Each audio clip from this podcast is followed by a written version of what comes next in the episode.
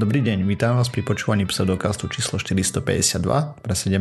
maj 2020. V virtuálnom štúdiu vítam Miroslava Gabika alebo Osirisa. Dobrý večer. Jakuba Rafajdusa alebo Kupka. Ahojte. A ja som Radoslav Vlasatý alebo Martyr. Sme podcast o vede a skepticizme. Vede sa nevenujeme profesionálne, takže nájdete nejaké veci, ktoré nie sú úplne presné. Napíšte nám, opravíme sa. Chalani, ako ste sa mali? Zavretý som bol doma. Nie. Hm. Takže klasika, hej, stále. Hm. No hej. Píšem bakalárku, jak sa dá. Lebo som si Máš tak... kopec času teraz na to, nie? No veď hej, ale som si práve, že už nemám taký kopec času, ako som mal. Ja som bol stále v tom, že mám kopec, kopec času, hej, do júna času dosť a do prdele je polovica maja. Takže Až po musím prepnúť na vyššiu rýchlosť. Procrastination. Mhm. Nie, on je len rozvážny. Presne tak. Jasné. A mne sa to hlavne nechce písať. Ja mám akože technickú stránku mám už viac menej spravenú. Viac, nie menej. Akurát sa mi to nechcelo zapisovať popri tom, jak som to robil, tak teraz musím ísť spätne k tomu, čo som robil 3 mesiace dozadu, spomenúť si, čo som robil a napísať o tom. Taká chyba, taká chyba. A taký figel, že napíšeš prvé dva vety a potom dáš lorem ipsum posledné dva Dve vety v vety. odstavci. Dve vety. Dve. Dve. Mne strašne sa mi páčilo, ako si to vyriešil v, v poslednej epizóde, ktorú si strihal. Keď Aj? som ju počúval, tak Martyr mal kde si, že povedal dva miesto dve a ja som ho potom opravil, že som povedal dve a ty si len vystrihol to moje dve a dal si, si ho miesto toho Martyrovho. Znelo to, A to isté som musel robiť s tým uh, siričitanom vapenatým, či čo to bolo, uhličitan vapenatý. Mhm. No, pekne. si tam zanoví to hovoril áno. nejaký hydroxid alebo čo. Áno, áno, tam- áno, áno. Lebo Pekne, neviem, či si pekne. to raz povedal správne. Hej, Celé. Myslím, že raz myslím, myslím povedal. dvakrát. Raz, keď si ma opravil a hej, druhýkrát, keď si mi to či- pripomenul na konci. Hej, ale ne, myslím, že si to nepovedal ako o, Mhm. spolu. Že Hej, si povedal chápem. iba uhličitán napríklad. Mhm, mhm, mhm. Martyr, čo si ty robil celý týždeň? Ty sa nás tu vždycky spýtaš a nikdy sa nepochváliš. Tak ja nemám čím, ale programujem novú hru. Nemá čím. On len programuje hru.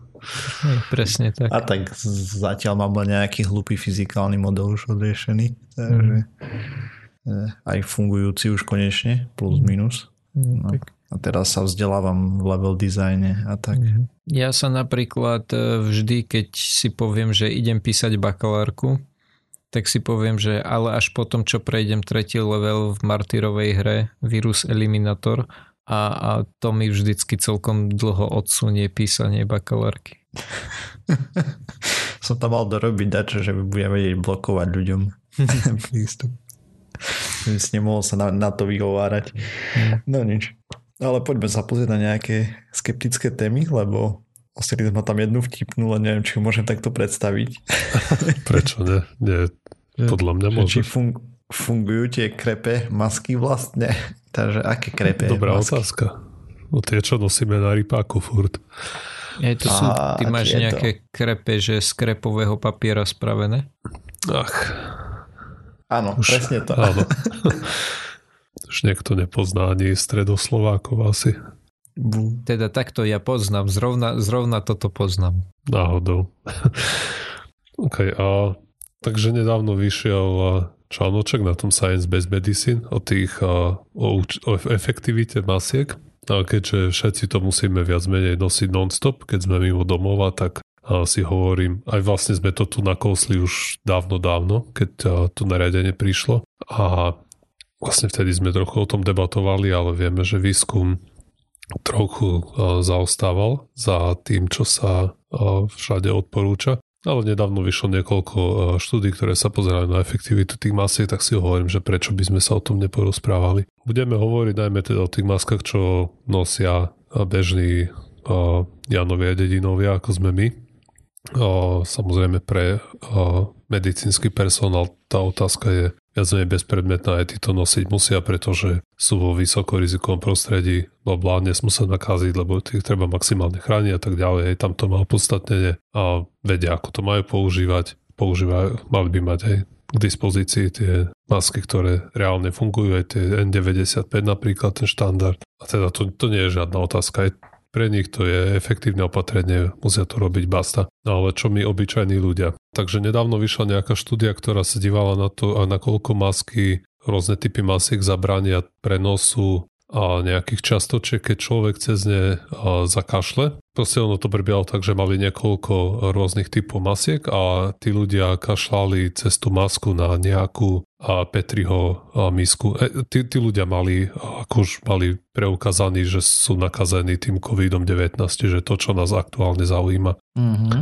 Hej? A mali rôzne typy masiek, boli len síce len 4, ale to by až tak nemuselo vadiť, ale celkovo ten dizajn je divný z príčin, ktoré poviem potom za chvíľočku. Takže oni kašľali na tú, Petri, na tú Petriho misku cez tie rôzne masky a zistili, že proste ten vírus sa dostal cez všetky tie typy skúšaných masiek. Zrejme niektoré médiá hneď to išli reportovať, ako že masky nefungujú, vyhodiť do koša, podpáliť, zakopať na roli. Ale to z tejto štúdie nemôžeme usúdiť alebo vyvodiť. A to kvôli tomu, že poprvé nás nezaujíma len to, čo, čo sa stane, keď ten človek zakašle, ale či nakoľko tie čiastočky prechádzajú tú maskou, keď proste nekašle, keď len v tom chodí, lebo o tom vieme, že to je jeden z tých problémov, že človek je nakazlivý aj predtým, ako sa mu rozvinú symptómy, teda nemusí nutne kašľať. Ďalšia vec je, že tá štúdia nič nehovorí o tom, do akej ďalky a tie čiastočky doleteli, bo oni to majú podľa všetkého dosť blízko pri tvári, čo mi príde tiež také zvláštne, prečo proste nezakašľali viackrát, je raz 10 cm, raz pol metra, raz meter. A ďalšia vec, ktorá v tej štúdii chýba, bolo, že nie je jasné, koľko toho proste vírusu hej, cez to preniklo. A oni ešte samozrejme zistili, že keď ten človek zakašle, tak tie častočky vírusu sa nachádzajú aj na tej maske, čo Adam nikoho neprekvapuje, ale prekvapuje celkom bolo alebo protiintuitívne, že a našli sa tie častočky vírusu najmä z vonkajšej strany masky, nie z vnútornej. Mm. Tí výskumníci špekulujú, že by tam mohlo dochádzať k nejakému zvláštnemu prúdeniu vzduchu, ktorý skôr ukladá tie čiastočky na vonkajšiu stranu, ale to nebolo predmetom štúdie, takže, takže to nevieme povedať, prečo k tomu došlo. A konec koncov nemusí to byť až také dôležité z ktorej strany, alebo vlastne je to, je to čiastočne dôležité. Tak ono, ako sa to vezme, hej, keď s tou maskou zaobchádza správne, tak by to nemal byť problém. A problém je, keď s ňou zaobchádza zle. Čo, neviem, lebo, lebo tu by ťa zaujímalo, nakoľko a, teda keď zakášaš trebárs a tú masku teraz chytíš niekde na nose alebo pred uh-huh. ústami, že či tam bude dramatický rozdiel v tom, koľko tých častočiek sa ti dostane na prsty z tej masky. Hej no, to je dobrá otázka. Hmm. Je to skôr tej taká akademickejšia otázka.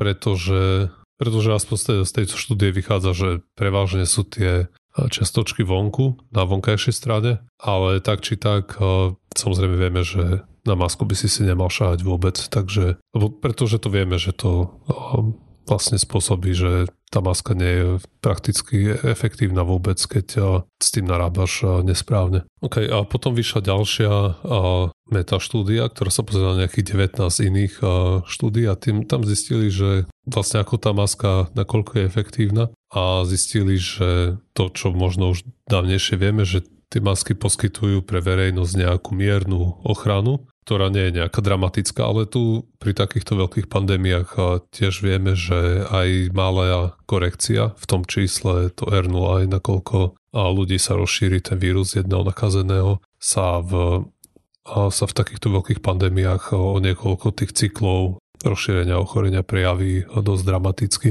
Takže aké je, aký je výsledok? Výsledok taký, že pokiaľ by ľudia tie masky používali správne, tak tam je nejaký mierny pozitívny efekt. Nevýhody sú nie, nevýhody je niekoľko, teda najmä to, že niektorí ľudia, alebo či niektorí, asi väčšina z nás bude mať tendenciu tým, že máme tú masku, tak budeme sa proste ľahostanejšie stávať k ostatným opatreniam, lebo nám tá maska prepožiča nejaký pocit ochrany, ktorý ne, nemusí byť úplne zaslúžený, lebo tie mm. efekty aj nie sú veľmi veľké. Toto bola zaujímavá vec, ktorú som nedávno počul povedať jedného kuchára, profíka, že rukavice v kuchyni testoval nejaké rukavice gumené a hovoril, že to nemá v kuchyni moc rád, lebo väčšina ľudí, keď si dá na seba rukavice, tak si povie, že OK, ja teraz si už nemusím umývať ruky. Hej. Alebo okay. proste aj keď ideš do obchodu, vieš, dáš si tie ruka- dajú si niektorí ľudia rukavice, ale treba si nepozrú video, ako si ich správne stiahnuť, lebo to tiež nie je len tak. Mm-hmm. A niekedy vidím aj v, v obchode, nech si to ľudia proste dajú dole ako normálnu rukavicu, že to chytí za prsty, si stiahne a mm-hmm. už automaticky všetko, na čo hrábol, tak uh, má na tých rukách bez na to, mm-hmm. či mal alebo nemal rukavice.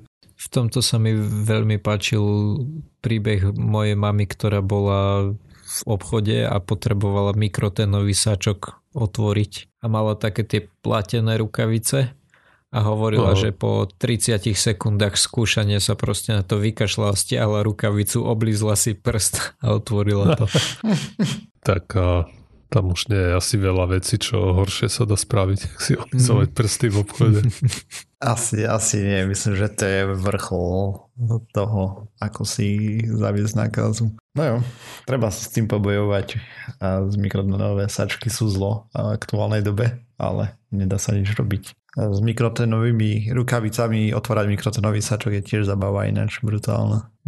Ja som používal akurát nejaké latexové, sme mali doma tie jednorazové Mm-hmm. Mm. A s tými, to ide, s tými to ide v pohode. Akurát som si musel mm. pozrieť tutoriál, ako si to správne stiahnuť, Jasne. aby som sa sám seba nekontaminoval. Ale tiež, že ako potom šaháš na kade čo, nedáš si pozor, aj popackáš si aj tie veci, ktoré si nakúpil. Takže to je, vieš, a, neviem, mi to príde nejako neveľmi efektívne. Pozdravujem. Ja kvôli tomu nepoužívam rukavice v obchode, ale dezinfekciu, vieš, alkohol lepšie.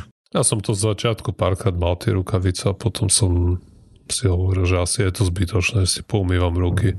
A tak či tak, ešte keď niekto lízal tú čokoládu, ktorú som si kúpil, tak mm-hmm. si to si nepomôžeme aj doma. Tak či tak by som na to sa dotkol a dezinfikovať všetko, všetko, čo si donesieš domov, alebo to nechať neviem, týždeň, dva odstať, alebo koľko, tak aspoň týždeň, aby sa aby tam ten vírus nebol na tých povrchoch, tak to mi príde trochu absurdné už. Už to takých, až do takých dialog zase nechcem neplánujem zachádzať, to už je veľa. Ani nie sme v takej pandémii na Slovensku a v Čechách zatiaľ. Aj veď práve. Ako? Aj keby sme boli akože odtiaľ potiaľ, ja nie som že to nie je správne takto rozmýšľať, ale nie som nejaká riziková skupina a nikam nechodím, s nikým sa nestretávam veľmi. Mm. Akože rob, vieš, tú rúšku nosím, hej, do obchodu chodím minimálne raz za týždeň, dva. Mm. Ale že by som chodil do takých ďalok, že každé, ja neviem, každý pomaran, čo si kúpim, aby som dezinfikoval doma, tak to nie. No a aby sme sa vrátili však k tým maskám, hej, ako to správne nosiť, o, vieme, že bežné chyby, čo ľudia robia, ktorým teda tá najvážnejšia, ktorá mňa najviac irituje, keď to vidím, je, že človek má tú masku len, len na ústach, že ten nos má vonku. Akože prečo? Ja, to je taký pekný to, to, to... obrázok s trčiacim uh, prirodzením zo slip. Aj, akože tomuto vôbec nerozumiem. Na, na čo vôbec potom sa unúvajú s tou maskou? Aj, keď mm. vystrčia rypák von. Nič. A, takže toto samozrejme nerobiť. A ďalšia vec, ktorú, o ktorú sme už hovorili, je ne, nedotýkať sa masky. O tom sme hovorili samozrejme už aj predtým. Proste keď si ju musím dať dole nejak tak len za gumičky, proste neškraba sa cez to hej, na nose hej, a nestiahovať si to ne, ne, ne, proste nechať ruk, dať ruky preč od tváre. A to je to, čo robí problém hej, tým ľuďom. Akože zdravotnícky personál je na to treba zvyknutý. Mať tú masku dlho mali nejaký tréning. Ty sa nejak vedia ovládať, ale keď to nasadíš na ksicht miliónom ľuďom, tak aj mimovolne hej, na to všetci šaháme. Aj keď sa snažíš sám seba kontrolovať. Ja o tom si myslím hovoril Tim Martyr, uh-huh. čo sa dotýkali svojej tváre mimovolne, čo to video pozera potom chlapík. Hej, no si na, na, na kremoval ruky, hej, nejakým uh, pod UV svetlom, viditeľným práškom, lepkavým a s tým, že bol vedomý si, že sa nesmie dotýkať tváre. Potom po, neviem, troch hodinách alebo dvoch prišiel k zrkadlu s tým svetlom a pozera a do prdele. a tak. A potom si pozeral videjko, proste úplne mimovoľné, hej, keď človek nie je zvyknutý ujde to, zvlášť pri dlhej dobe 8 hodín v práci alebo podobne, hej, v nejakom na exponovanom pracovisku, čo aj na pošte alebo tak, proste je tam riziko. Aj to je pre bežných ľudí, neviem, či je to ťažko dosiahnutelné, aby si sa vydržal tak dlho ovládať, najmä keď tie dotyky, alebo tie ste na tvár si šáha mimo voľne človek, aj to ani nevie o tom. Jo. No a potom v kombinácii s tým faktorom, ako som hovoril, že tá maska ti môže dať nejaký falošný pocit bezpečia, kto vie, či to nie je ešte nakoniec kontraproduktívne.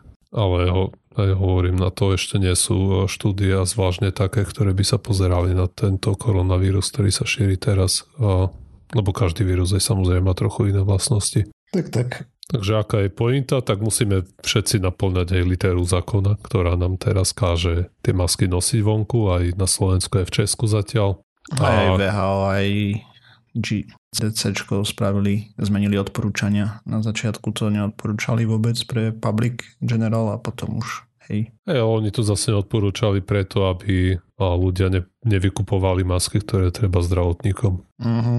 Že neviem, či tá, to nebola hlavná pointa toho, lebo potom, keby povedali, že všetci používajte masky, tak chytráci to vykúpia okamžite, čo sa samozrejme nakoniec aj stalo. Ale myslím, Aj. že to bola pointa toho, že to od začiatku neodporúčali. Lebo keď než pre bežnú verejnosť to nemá až taký veľký zmysel. Kopec hlúpostí sa porobilo počas tejto pandémie, obzvlášť vyjadrenia niektorých politikov boli veľmi nešťastné, potom ľuďom chýbali lieky a tak. Alebo aj umreli, keď ich počúvali. Mm. A ešte nie sme na konci, hej, samozrejme. Aj keď e, na Slovensku už pomaličky aj hej, vyzerá to tak, že budeme pomaly otvárať jednotlivé fázy, takže...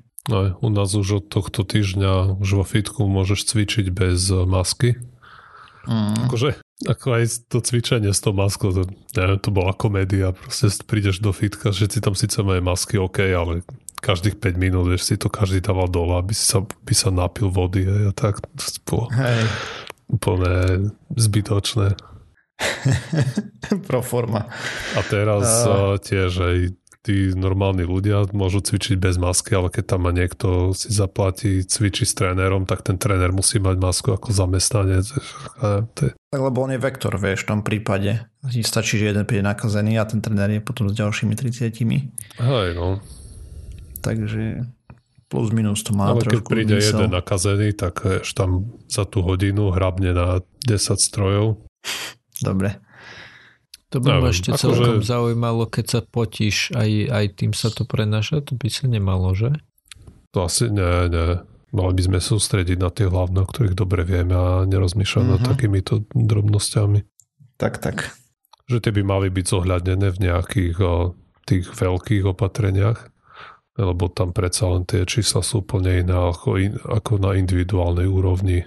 Uh-huh. Tak no, dalo by sa zhrnúť asi, že treba byť racionálny, lebo v racionalizme je sila, však martyr. Možno, uvidíme, či bude. Takže posluč- poslucháč Bichlana napísal, že ahojte, rád počúvam pseudokaz, všimol som si, že často padnú vyjadrenia, nemáme dosť dát, treba viac výskumu. Všetko pravda, akurát sa mi žiada zdôrazniť, že sila racionalistu v odzovkách spočíva v schopnosti rozhodnúť sa racionálne aj na základe malo dát lebo niekedy sa nedá čakať na viac dát. Napríklad aj v dnešnej situácii s vírusom musíme robiť nejaké opatrenia, takže by bolo dobré ich urobiť s ohľadom na ich dopady, cenu a tak ďalej. Čiže povedzme, fungujú rúška? Nevieme. Štúdie sú kadejaké, ale možno by aj mohli. Škodia? Nie. Stoja veľa? Nie. Tak možno ich nosme.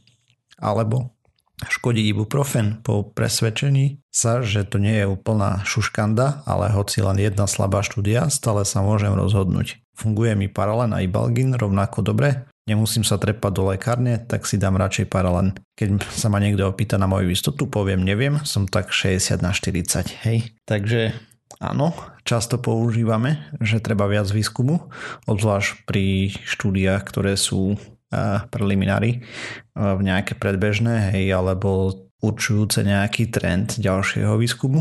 Tedy je to úplne na mieste z môjho pohľadu, lebo nevedia ani vedci, hej, oni nastavili niečo, že aj napríklad štúdia ukázala nejaký slabý trend zatiaľ, ale do budúcna treba viacej dát. A potom máme veci, u ktorých si nie sme istí, presne ako tie rúška napríklad spomínal, jednak je na to legislatívny rámec nasadený, hej, že mali by sme ich nosiť. Druhák, za predpokladu, že ich nosíme správne a máme naštudované, by hypoteticky mali aspoň trošku zabraňovať. A uvidíme, že bude viacej dát, ale preventívne treba nosiť. E, takže takto s ibuprofenom, pokiaľ viem, sa neukázalo bola nejaká šuškanda a samozrejme z toho bola vírová správa, takže to išlo vo veľkom, hej, všetkými možnými hlavne alternatívnymi webmi a tak ďalej, ak ibuprofen je bakany, ale to bolo tiež postavené len na tom, že nejakým lekárom sa zdalo vo Francúzsku, oni od niečo odreportovali, reálna štúdia za tým nie je. A keď sa na to pozerali bližšie veci, samozrejme od peer review štúdie to má strašne ďaleko, ale vyzerá to tak, že všetky tieto látky, a myslím, že už je to aj na VHOčku, nemajú žiaden, teda nebol pozorovaný negatívny vplyv na priebeh liečby. Takže toľko, no a ako sa teda rozhodovať, keď máme malo dát, hej, tak snažíme sa vybrať si niečo racionálne, ale to je problém, obzvlášť u nás u ľudí, lebo väčšina z nás, podľa všetkých štúdií, ktoré som čítal, sa rozhodujeme rýchlo, na základe pocitov, na základe minulých skúseností, ktoré môžu byť úplne skreslené, nie sú nejako merané a podobne, e, nejakých zvykov, triviálnych následkov alebo očividných preferencií e, daného jedinca. Takže je to brutálne ťažké, ale samozrejme sila skeptika vedeckého by mala byť rozhodovať sa racionálne, čo nie je ani zďaleka ľahké. A typovať výsledky, že na koľko percent som si istý, je tiež také ošemetné z môjho pohľadu osobného. Chalani sa môžu vyjadriť potom za seba, lebo proste keď raz neviem, tak to nie, tak neviem, hej. A ak som si istý niečím s väčším percentom, tak samozrejme povieme to. Takže tuto, hej, napríklad s tou otázkou s ibuprofenou na nejakých 80% som si istý, že by nemal byť problém tam, hej. Na základe aktuálnych dát sa prudko môže zmeniť hneď ako vyjde upresnená informácia. A teraz potom nastáva otázka, že či je správne takéto nejaké osobné pocity dávať vonku, obzvlášť keď nás počúvajú ľudia, hej, a náhodou si z toho niečo vezmu. a potom niekto z nich dostane COVID a bude používať nejaký liek a mu to zhorší stav, hej. Ale všetky dáta ukazujú zatiaľ, že nemalo by sa to tak stať. Takže aký je váš názor na to, chalani? Osiris, môžeš začať ako služobne starší. No, tak... Alebo môžem začať ja ako služobne mladší a ty ma potom opravíš. Dobre. Podľa mňa sa rozprávame o, o zdravom sedliackom rozume. Hej, že... Ktorý neexistuje. No a, a toto je práve ten problém. Ale pozri, vždy uh, martyr. Čo znamená rozhodovať sa racionálne? No, vezme si, čo vieš o danej téme, mm-hmm. aké máš informácie a na základe toho by si si mal vedieť postaviť argumenty, hej, za, proti nejakému výroku a potom s tým, čo je pravdepodobnejšie, keď sa ti podarí odizolovať práve to, čo som spomínal, teda tie všetky pocity, e, rýchle rozhodovanie a tak ďalej, tak by si sa mal vedieť prikloniť k nejakej téme. Alebo v prípade poriadneho skeptika uh, si naštuduješ, kde je vedecký koncenzus, čo nie vždy je úplne jednoduché a na niektoré témy neexistuje. Mm-hmm. No jasné, ale jedna vec je, jedna vec sú veci, o ktorých sa bavíme v my, pod, my v podcaste, hej, že väčšinou sú to nejaké zaujímavosti alebo nie úplne veci, ktoré sa dotýkajú každodenného života. Ak tam tie masky. Áno. Hej, ale väčšinou to, to nie sú úplne dobre. Pokiaľ to nie je praktická rada z pseudokastu, tak to nie sú úplne veci, ktoré, ktoré riešíš denne, hej? Alebo že keď ideš do obchodu kúpiť rožky No a podľa mňa toto, o čom hovoril alebo písal poslúchať, je práve skôr o tom, že ako sa správať v tom každodennom živote, hej, keď ideš na tie rožky. Tam ako, áno, ty, ty si to správne povedal, si myslím, že, že ide o to rozhodnúť sa na základe tých dôkazov, ktoré mám a vedieť ich nejak vyhodnotiť. V prípade, že ich neviem nejak presne vyhodnotiť, tak e, vždy je tu tá možnosť e, nájsť ten vedecký konsenzus, ktorý ale nie vždy existuje. Ale podľa mňa, čo si z tohto treba zobrať je to, že ja som odborník v tom rozprávať a, a rozmýšľať nad tým, jak rozprávam, tak rozmýšľam, že čo by som povedal, ale keď začnem vetu, tak neviem úplne, ako by som ju chcel dokončiť. Hm, neviem, či s tým pomôcť, lebo neviem, čo si chcel povedať. Toto práve, toto práve, to je ten problém. Ako kľúčové, tie, akože tieto konkrétne prípady aj tu sa dá dohrabať ku koncenzu, ale mm-hmm. presne, hej, keď je otázka, ako postupovať v reálnom živote, tak uh, vlastne OK, hej, tie témy, čo rozoberáme, nie sú veľmi praktické. Napríklad nedávna debata, hej, rozdiel cement, či čo to bolo Malta versus betón, hej, to je. Mm. A to je pre väčšinu ľudí úplne abstraktné. Alebo no, než abstraktné, ale to je, dosť. Je, to, je to vedomosť, ktorá je pre drvivú väčšinu z nás zbytočná. Je vedieť ten mm. rozdiel z pamäti. Hej, hej. Akúkoľvek sa teraz budú murári hádzať o zem, ale proste to je fakt. Hej. Ja som, ja to nepotrebujem vedieť. A keď mi to treba vedieť, tak si to dohľadáme. Mm-hmm. A to sa dá povedať o, proste o mnohých veciach. Ale dôležitý proste je ten framework, ako, ako správne rozmýšľať. Je. A tie štúdie a vedecký koncenzus to nie je, že takto to určite je, lebo vieme, že každá, žiadna štúdia nie je nejaká, alebo drvia väčšina štúdí nie je definitívna a neukazuje presne, ako to je, ale skôr na to by sme mali pozerať na hľadom, že zmenšuje to nejak našu neistotu, čo sa týka danej otázky. A čím viac tých štúdí je, tým presnejšie čo vieme a tým je menšia šanca, že sa mýlime. Hej. A, a tí ľudia, aj tí veci, ktorí ten koncezus v úvodzovkách vytvárajú, tak tí o tej téme vedia pravdepodobne viac ako my, teda určite. A môžu, aj keď nemajú k dispozícii všetky informácie, ako treba teraz s tým koronavírusom, tak vedia extrapolovať o iné informácie. Aj ten ich úvodzovkách typ, ako by sa niečo malo správať, má samozrejme väčšiu váhu ako náš typ, čo sa do toho vôbec nerozumieme.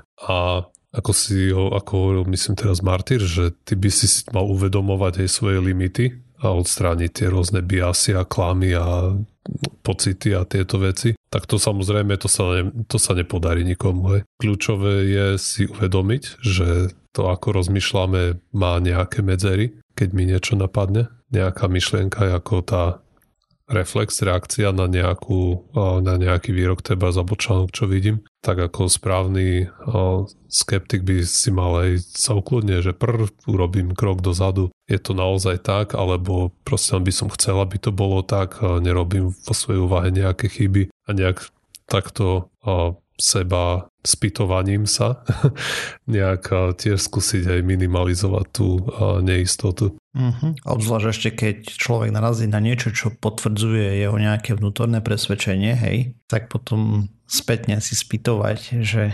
To znamená, že je to pravda. Presne, presne tak to robia niektorí, teda niektorí ľudia, hm, obzvlášť moji bývalí spolužiaci, zo strednej, základnej a tak si všímam, že sú veľmi horliví v zdieľaní úplných nezmyslov, lebo to podporuje ich presvedčenie a potom sa začneš pýtať, hej, že či ozaj je to tak a ako vie, napríklad prednedávnom, myslím, že 5G bola veľmi zlá vec.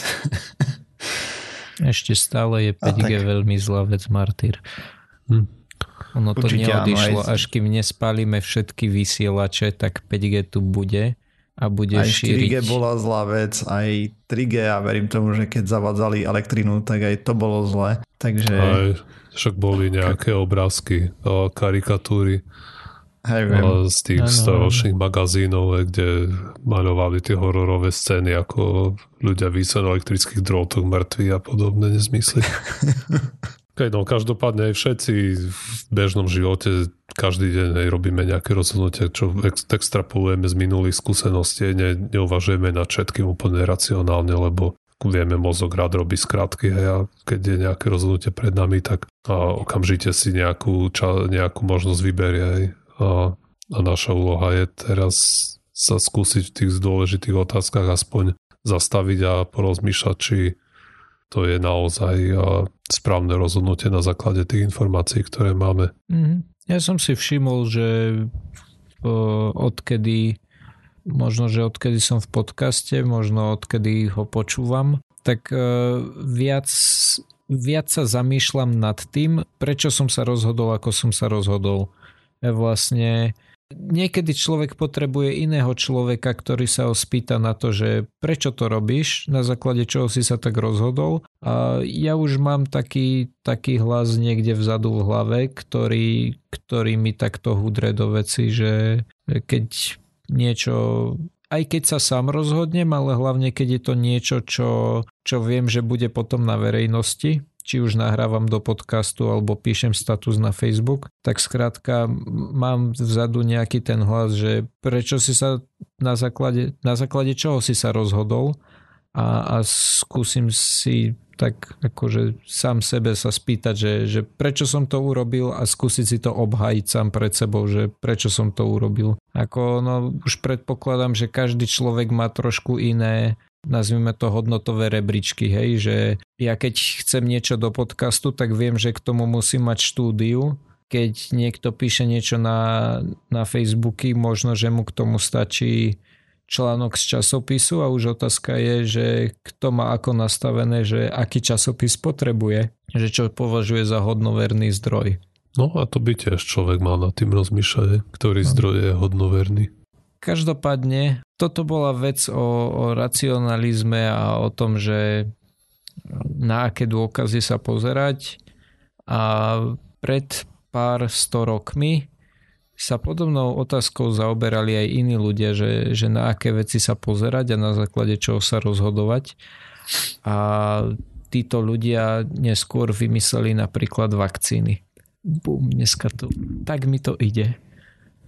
Super. Toto premosťovanie. Či chceš ešte niečo rozprávať? Už sa mi zdalo, že, že prišlo mi, že keď ja už rozprávam dlho, tak už sme asi vyčerpali tému.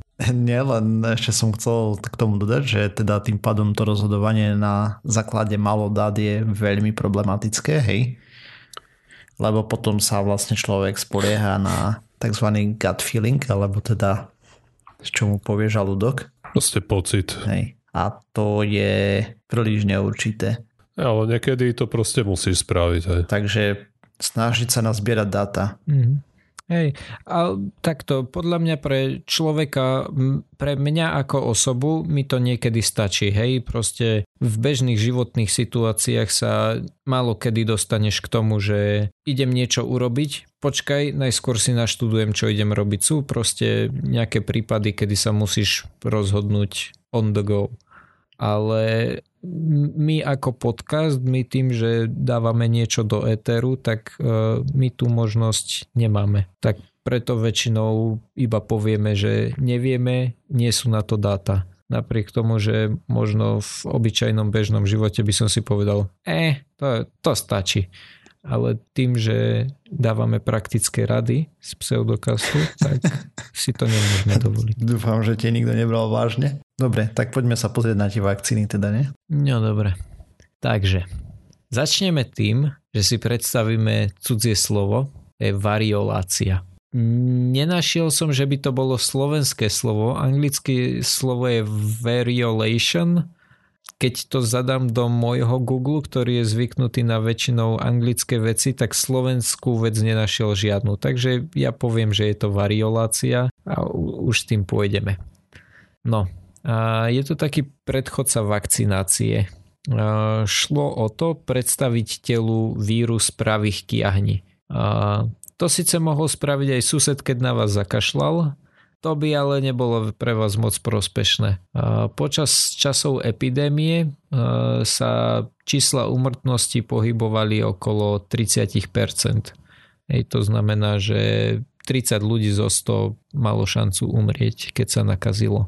Keď ste však podstúpili tento proces variolácie, klesla táto šanca na 1 až 2% čo je ako celkom cool, hej, ale stále je to 1 až 2 ľudia zo 100. Moderné vakcíny majú okolo 1 až 2 ľudí k miliónu, myslím. Také niečo som našiel, keď som hľadal. No, Tento spôsob ochrany sa využíval už v tradičnej čínskej medicíne. V 15. storočí starí Číňania vedeli, že stačí šňupať usušený hnis z plusgierov ľudí, ktorí prežili. Tieto metódy sa presunuli do iných častí sveta, kde na to šli podobnými spôsoby, ale teda treba si zapamätať to, že už o tom starí Číňania vedeli a tým pádom čokoľvek, čo robili starí Číňania, platí aj teraz.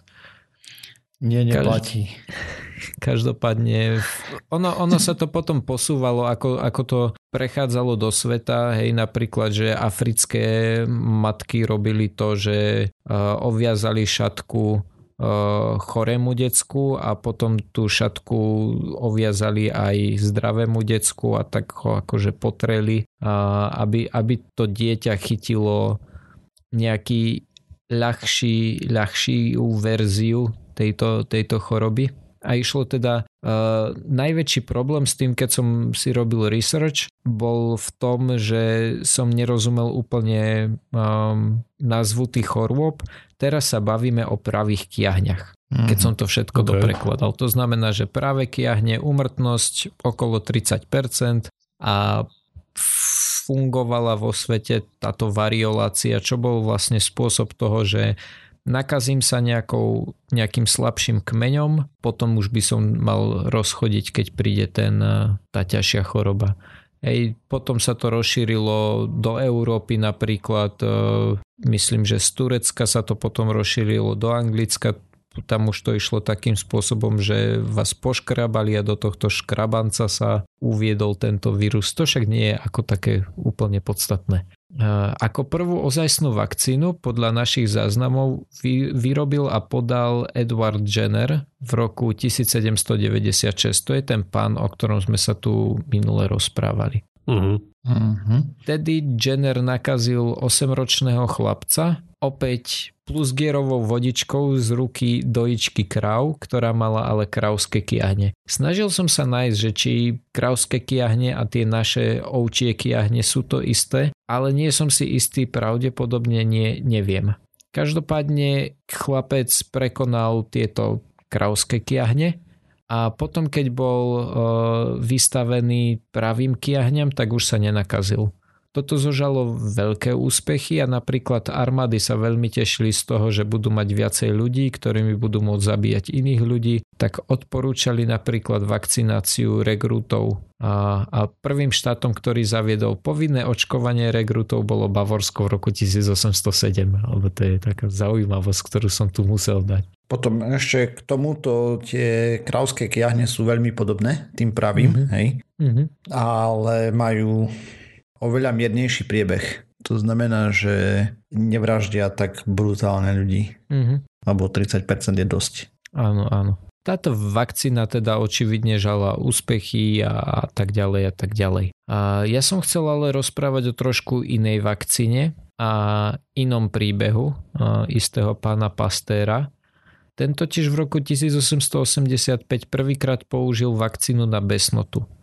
Tiež ako prvého využil mladého chlapca, ktorý mal 9 rokov tentokrát. A chlapca k nemu doviedla jeho mama s tým, že bol e, veľmi pokúsaný. A bol pokúsaný skoro ako robokazy, keď chudák musel prerušiť práce na svojom 11. albume. Nač teraz ich má mimochodom 17. A medzi jeho najväčšie hity patria piesničky ako Toto solo patrí nám, Marína, raz tu, raz tam, alebo keď ja spievam, slzy tečú. To okay. ale bolo ku Kazíkovi. Naspäť ku chlapcovi. A bol 14 krát pokúsaný besným psom. Náš kamarát Luis tak nezaváhal a hneď mu podal vakcínu, ktorú predtým vyskúšal na 50 psoch. Úspešne vakcínu získal tak, že našiel miechu besného psa. Túto miechu potom vrazil do zajaca a zo zajaca do ďalšieho zajaca. Toto spravil tak 20 až 25 krát, aby sa uistil, že má dobrý model toho víru. Že, že má naozaj dobrý smrtiaci model. Keď e, si bol istý, že má dostatočne silný vírus, tak opäť našiel miechu takéhoto zajaca. Potom ju narezal a nasušil. Takto oslabil ten vírus dostatočne na to, aby nebol smrteľný. A tieto sušené miechy mal v rôznych e, potenciách, akože mal, neviem ako to robil, že či mal podľa tých modelov silnejšie, slabšie, alebo že či to mal len, že dlhšie sušil, kratšie sušil, ale každopádne mal, že od najsilnejších po najslabšie. A tieto potom e, rozrobil a, a pichali ich tomu chlapcovi a začal pritom slabými a pokračoval na silné. A chlapec to rozchodil, čo bol tiež obrovský úspech. Mm. No. To hej. To bol obrovský úspech, pretože dodnes, pokiaľ viem, tak na besnotú e, liečbu nemáme, že naozaj funguje len, len vakcína ktorá ano. sa tiež musí, musí sa podať predtým, než sa prejavia príznaky. Keď už človek má príznaky, tak to má viac menej zrátané. Aj. Presne. No, ale teda toto bola jedna vakcína, ktorú, ktorú vynašiel. Ďalšia vakcína bola vakcína na Antrax, ktorú tiež e, podobným spôsobom nejakým získal nejakú časť zvieraťa, ktoré umrelo na antrax, izoloval, vysušil a tak ďalej. Čo je také zaujímavé a čo som našiel, bolo to, že, že možno Pasteur nebol až úplne taký super etický chlap, Dobre. A tuto v tej dobe tu... asi nikto z, Dobre. Náš pohľad, z, našich, z našho pohľadu. Hej. OK. Našiel som totiž článok, ktorý sa odkazoval na, na článok, ktorý bol uverejnený vo Washington Post, čo mi príde ako celkom relevantný zdroj a kde sa odvolávajú na pastérové poznámky, ktoré boli zverejnené. A podľa všetkého, akože oni boli zverejnené v 70. rokoch ale je to asi 10 tisíc strán textu, no ale nejaký pán v New Yorku alebo kde v Amerike e, sa rozhodol, že Pasteur je cool, ja si to prečítam a, a našiel tam určité problémy. O tých problémov by som ja teraz aj porozprával. On poznámky odkázal e, svojej rodine a tá ich neskôr odkázala nejakému inštitútu, ktorý ich dostal v 1970. Poznámky sú legitímne. To, že či sa v nich nachádza to, čo tento pán našiel, som nenašiel potvrdené z iného zdroja. Tak e, dobre, Washington Post je pomerne normálne médium, E, aspoň teda nezvyknú šíriť konšpirácie vo veľkom a tak ďalej, ale kľudne sa môže stať aj nejakému autorovi. No však skús, že čo to tam našiel a keď takto potom dohľadáš v tých poznámkach. Typujem, že nie sú digitalizované, lebo boli písané rukou. Takže...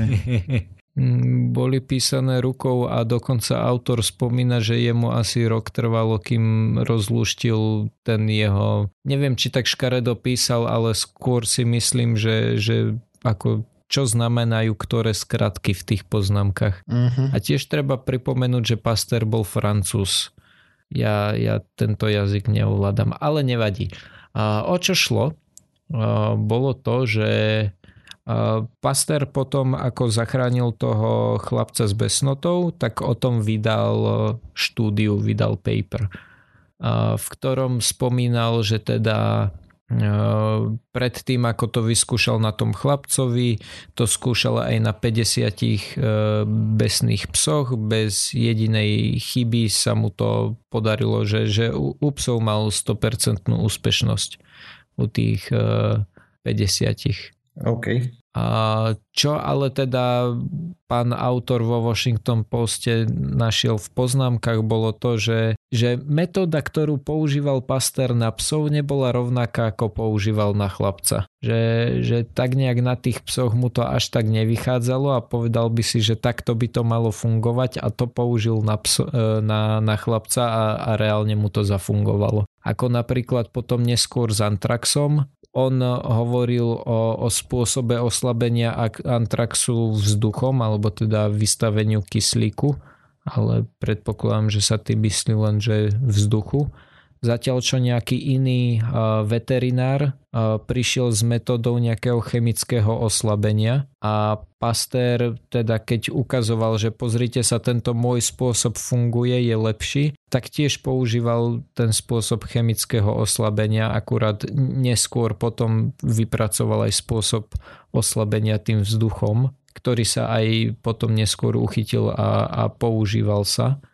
V oboch prípadoch to nakoniec vyšlo tak, že typol si správne, alebo teda, že to, čo tvrdil, zafungovalo, ale že nemal to veľmi podložené, že, že použil práve ten gut feeling.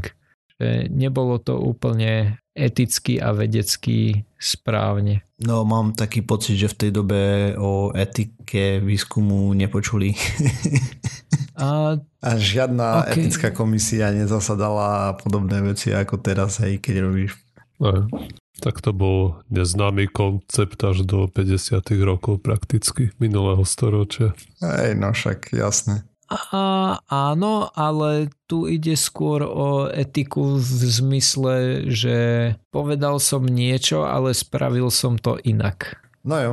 Tu ani nejde o to, že test, otestoval som to na 50 psoch, to bude v pohode aj pre človeka. O to mi ani tak nejde. Ide mi skôr o to, že už vtedy by mala verejnosť problém s tým, kebyže to testujem rovno na človeku, takže predtým to musím otestovať na tých psoch a aj keď mi to síce na tých psoch úplne nevyšlo, tak tento spôsob by asi vyšiel, tak to rovno vyskúšam o, o to skôr išlo. Aj keď on to obraňoval tým, že, že ten chalan by prakticky 100% zomrel, hej, že nech už on do ňoho napíchal čokoľvek, tak prakticky uh-huh. si vyberal medzi tým, že jeho čokoľvek alebo istou smrťou. Hej, to je dosť hraničný prípad, kedy sa testujú niektoré lieky takto, uh-huh. že sa dávajú pacientom v terminálnom štádiu napríklad iba.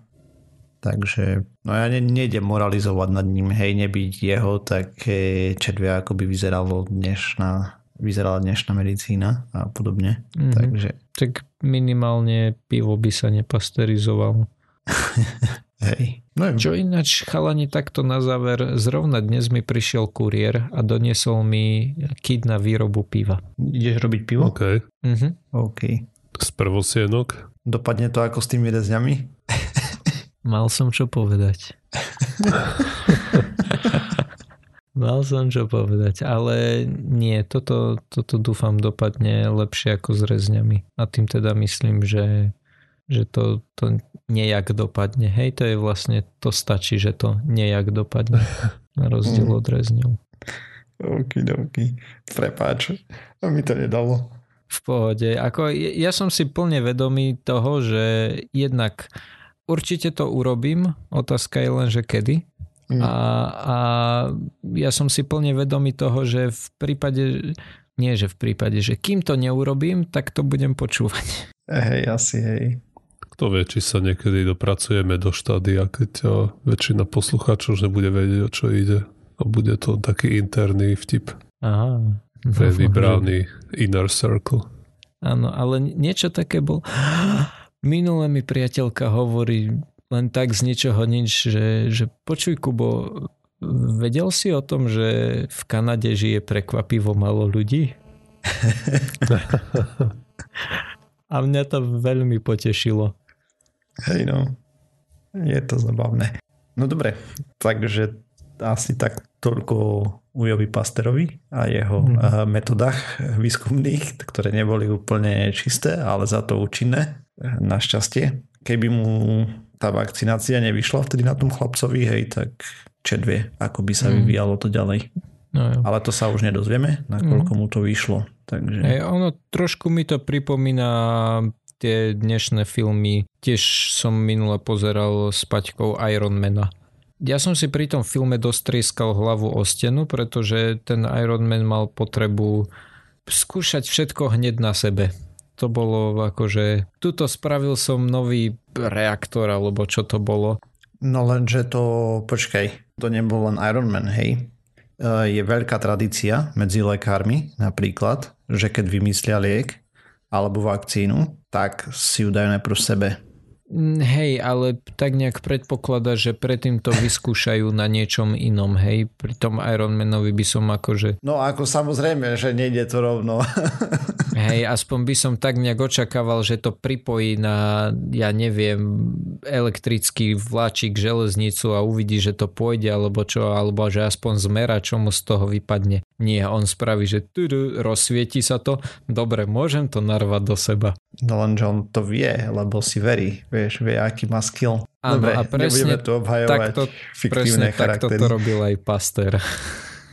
on si veril. Nie, tak on spravil kalkulovaný risk, hej. Mm. Tam Hej, no. proste ten chlapec bol v tej dobe, to bol rozsudok smrti, hej, Mhm. to, čo sa jemu stalo tomu chlapcovi a on už Mhm. to len využil, čo nie je asi úplne správne, ale keby to nespravil, tak ten chlapec by zomrel tak či tak. A dnes je aj tak už mŕtvy. Tak. A my tu nebudeme moralizovať. Dobre. Dobre, takže sme sa dopracovali na záver tejto časti pseudokastu. Ďalšia časť znova o týždeň. Písať nám môžete na www.pseudokast.sk, obzvlášť ak sa vám niečo nepozdávalo, alebo ak sa vám niečo páčilo, kľudne napíšte. Ak by ste chceli o niečo počuť, napíšte nám tiež. My sa časom dopracujeme ku každej téme, ktorú ste nám napísali, niektoré trvajú dlhšie. Nájsť nás môžete na sociálnych sieťach, hlavne na Facebooku sme, na Twitteri a potom na YouTube a okrem toho na iTunes, Spotify a všetkých možných a nemožných podcastových agregátoch. Takže ešte raz píšte nám na kontakt zavinač pseudokaz.sk a okrem toho ešte stále nám môžete poslať 2% z. Ďakujeme. Čaute. Čau. Čauko. Ja keď spievam, slzy tečú, mne sa šťastie gúľa z tváre.